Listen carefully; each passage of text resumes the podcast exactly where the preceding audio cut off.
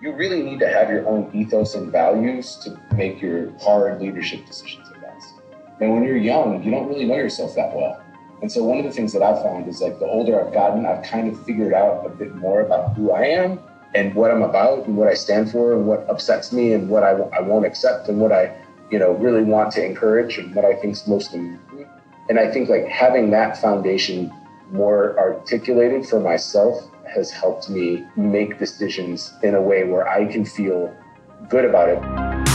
Hi, you're listening to the Cast Teacherly podcast. Our mission is to help change the future of work for the teaching workforce. You can find out more by visiting our website uh, at castteacherly.io or follow us on Instagram at Team Teacherly. In today's episode, Dose of Leadership, we'll be talking to Jeremy Williams principal at Manor Hall International School, about some of the common challenges senior leaders face and get his insights on how best to overcome them. Thanks for joining us, Jeremy. Oh, Aisha, thank you for inviting me. I'm really happy to be here. Great. Let's dive right in. Jeremy, could you tell us a little bit about your previous experience and why you decided to become an educator? Sure. Simple explanation to that. My mom was a teacher. So was kind of just something that I was always surrounded with as a kid. And when I went off to college, I actually planned to be a journalist. I was really, still am really into sports, and I wanted to be a sports journalist, but the teaching bug got me. And after my freshman year, I switched majors. And then the rest is history. I was a teacher, then a vice principal, uh, then a principal, then a superintendent of four schools in Northwest Indiana in America. And then I ended up out here in the UAE. All right. And as a school leader, you probably have a lot of things going on at once. Can you talk to us about your top three priorities this month? Sure. We have an impending inspection, so it's uh, really easy to be focused right now. It's always easy to be focused, but for us, it's really making sure that teaching and learning is on point. And I think like when you hear that, what that could sound like to someone is you know a statement about teachers, but really it's a it's a statement about all of us working as a team, or all of us supporting each other and and working together to ensure that we're giving the best we can to students. And so we're all in it together. And just focusing that our school-wide focus is really built on differentiation right now. So just making sure that we're giving teachers feedback and having teachers observe other teachers, middle leaders observe teachers, and just kind of um, distributing the, the observation and getting people comfortable to seeing each other teach and give each other feedback. That's great. We'll be talking more about teacher collaboration in a little while, but we want to first ask you about what are some of the challenges that you faced as a school leader that you didn't anticipate on a personal level and on a school level? Oh, that's a great question. I would say on the school level side, I think it's pretty easy to forget what it's like to be a teacher. And I think that remaining empathetic toward your teachers and all the things that they're asked to do and how hard that job is, I think is it's something that can fade. And so I think that's one example of kind of on the school level and on the personal level, it can be extremely isolating work because, you know, if you're a vice principal there's another vice principal for you to talk to if there's something going on or you you know vent as an example but when you're in the principal's chair you know there's no you can't really do that so it can become really isolating and luckily there's just so many fantastic staff members that i have in the school that I connect with on a personal level. And then in addition, the UAE is a, it's a really great network of people to collaborate with. And I've just met friends from all over the Emirates who are either, you know, senior leaders in, in, their school, regardless of curriculum, and, and, those relationships have helped also. Great. So, what kind of questions would you have for other school leaders around specific problems or tensions that, uh, like you mentioned, you're facing? Yeah, I, I, think that, you know, there are just some leaders that are in my neck of the woods here in Al Ain. Mr. Roger at Al Dafra has been a really good friend and someone that I can call up when I need advice and someone who is just willing to help. And Mr. Larry and Liwa and the, the team, they've been also great partners, also thought partners. But I think like for me personally, kind of learning the inspection process is, you know, the British folks that are here, they've had Ofsted in the UK for a really long time. So this is not their first rodeo. But for Americans, it's a very different process than what you're used to. You know, in the US, typically schools are evaluated simply by how their standardized test scores come out And, you know, with the school evaluation framework in the UAE, that's only one sixth of how a school is evaluated.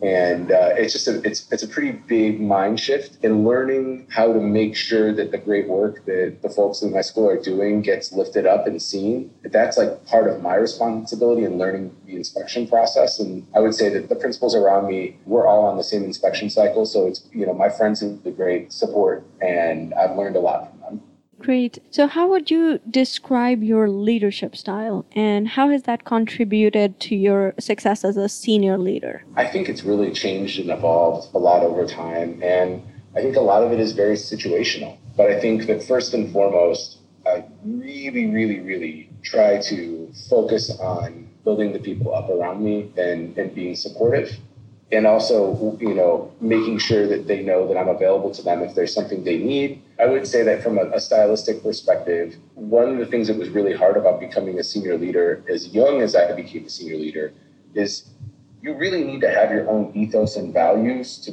make your hard leadership decisions against and when you're young you don't really know yourself that well.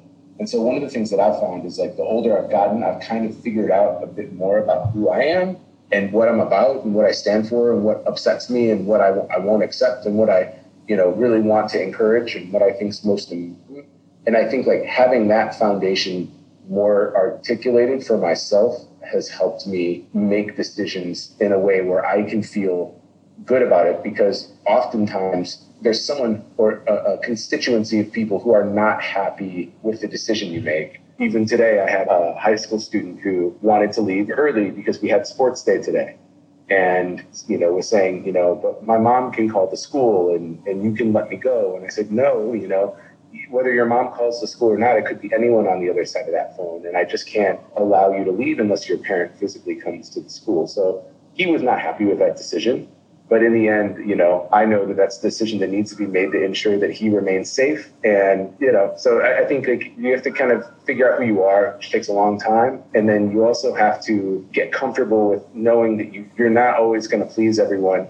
What aspects of your approach do you feel teachers respond to most positively? I think I'm very willing to accept responsibility when I'm wrong. And that's something I really try to focus on modeling. What problems do you see new teachers joining your school are facing? Have they come to you with anything? The majority of the teachers that come to our school that are new have never worked in the UAE or another country before. So there's a pretty massive adjustment of life. And the majority of our staff are single. So they're also away from their family. So I think we try to kind of rally as a community pretty early on you know those relationships are really critical both personally and professionally to ensure that everyone's well-being is okay. Yeah for sure. When you feel like you belong to a community it helps you to uh, get through a lot of tough situations. Absolutely. So i remember when we visited manor hall uh, a few weeks ago and it was clear that collaboration is a practice in place how did you foster that collaborative environment in your school, and what strategies would you recommend to other principals? I would say that we haven't always gotten it right on how to structure collaboration because one of the things is you need to have some level of buy in before an initiative gets off the ground. And I think in many instances in my past, I've like pushed something because I've wanted it to happen so badly, where now I think like even with the work that we're doing with Teacherly right now, we have like a cadre of teachers who are already interested in participating and starting smaller and pouring a little bit more water and giving a, li- a little bit more sunlight, you know, to help grow things rather than just like, I have this great idea, let's make it happen. I think I've become more intentional in how I manage change and like trying to build kind of like a smaller group of more interested people so there's a level of buy-in before we try something and I've made a lot of mistakes in terms of like just having flops, initiatives that I thought would get off the ground that I either I didn't nurture it along the right way, I didn't lead the change the right way.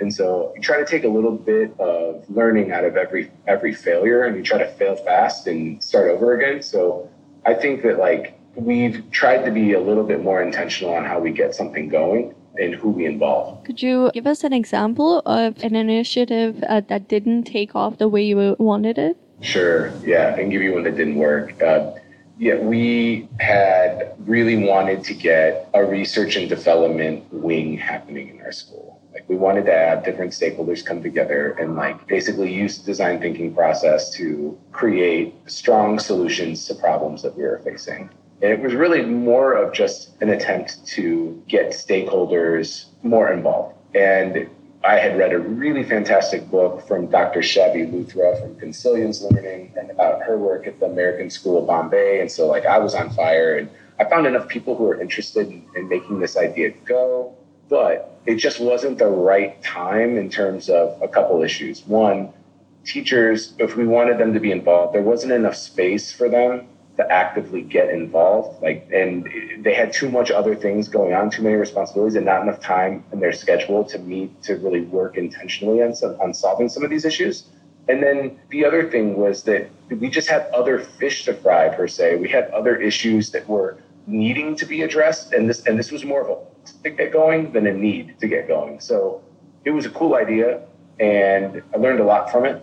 But I think like in the same breath, just wasn't the right time for us to experiment with something like that. And it, it did not stick. Right. So, uh, just to recap, some of the important things to consider before launching an initiative would be making sure that teachers have time in their schedule, that they're able to manage their workload, they don't feel stressed about it, and they have a proper workspace where they can meet for face to face meetings right? Yeah, yeah. I mean, we're really space limited in our current school, and that's a big part of it. And like, so I think the thing that's interesting is we talk so much about buy-in, but I think that the people were bought in. They wanted to do this. I had enough people really interested. We just weren't set up in a way for it to be successful. One and two, there were just other issues that were more important and that were higher necessities rather than like wants or things that we wanted to get going. There were things that needed to be established and needed to get going with where our school was in its life cycle at that time. So I think it was just a it was a good lesson learned from that. And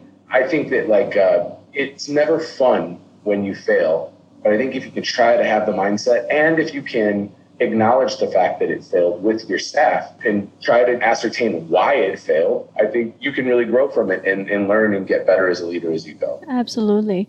So it's clear that you feel collaboration is a key component of success, like you were mentioning earlier. Could you tell us more about some of the instances where you collaborated with other school leaders on projects or initiatives? Yeah, um, it's a bit more difficult in Al Ain just because, you know, for us to go visit a school in Dubai or Abu Dhabi, it's a whole day of just driving in both directions. So we've worked with Al Dafra has been a great partner with us in terms of inspection preparation Liwa School has been great. We've been sharing some of the things we've been doing with our secondary programming. They also were sharing some things around inspection. We've been able to work together and share practice. And when I first got here, there were just kind of people who were willing to collaborate and focus on collaboration over competition. And that still permeates the Al Ain region, I would say, really well. The other big thing is you know, having the ability to communicate via Facebook or Twitter or WhatsApp with other heads and, and, groups, these things really help disseminate information because many times you can miss an email or you're just not clear on what's going on with some initiative that is a mandate that needs to happen. And so it's nice to have those kind of catch alls in groups that can help share information and share ideas. Great. As an educator, it's important to continuously learn and grow in your practice. What do you do in terms of professional development to facilitate this? I listen to a lot of podcasts. I like to read. I'm more of, I would say, definitely more of an article reader than a book reader. Like, I'm just shorter form content is more of what I like to do. I like to read what I have also learned is there's a lot that you will see on LinkedIn or on Twitter that you can learn from, but there's also a lot to question. So I think just kind of trying to retweet things a little less and critically analyze things a little more and just a big area of focus for me. And so I would say that there's lots of great people to learn from. And the other thing that I think that like teachers or leaders or anyone, students I talk to about this too, it's like, you know, if there's someone you really respect and you want to learn from them, I have never in my life, save one time, reached out to that person and said, Hey, I'd like to learn from you and not have them be interested in sharing their knowledge. And so I think a lot of it is just having, you know, I have very little shame. So for me, it's no issue to reach out to a principal of an outstanding school and say, Hey, can I come learn for you for a day? Like I did with Ian College in Taaleem at Raha. I think it takes that initiative and and people are generally really willing to teach you and share their knowledge with you but i think sometimes there's just a lot of intimidation in making that first connection. But like I said, luckily that for me that, that I've never had an issue, you know, reaching out and introducing myself and, and asking if I could come learn from someone. Absolutely. So it can go a long way if you just take that first step. So thanks for sharing that. Uh, where would you like to see things moving forward for leaders in education? There's very limited professional development for both middle leaders and senior leaders in the UAE. So I know that Lisa Grace Wilson with Teach Middle East leads a really nice event every year, the Middle East School Leadership Conference. That's fantastic. But there's things that are a little more salesy where there are more trade shows happening and those things are fine. Those are good opportunities to network and see your friends and catch up with them and learn about what they're doing. But it would be really nice to see some more formally established learning groups that people could share ideas in and, and collaborate in. And I think that uh, there, there are pockets of it happening, um, and I expect that more of it will happen. But I would say in Ain, it is, is a little harder just because I'm very fortunate that I've met nice people who are willing to share here because when I first got here, like I said, Dr. Ken from Brighton College, Al was great, but there really wasn't, uh, you know, a lot of people that I could I could work with, and I feel like now that there's a nice pocket of people that are are great. So, and there's great people in Abu Dhabi too, like Lee, uh, Dabaglia from Summit, just people that are willing to kind of make that first step in connecting people, and I think that's really helpful for all of us. Absolutely. Thanks so much, uh, Jeremy, uh, for joining us on this podcast. Our mission is to help change the future of work for the teaching workforce. You can find out more by visiting our website, uh, castteacherly.io, or follow us on Instagram at Team Teacherly.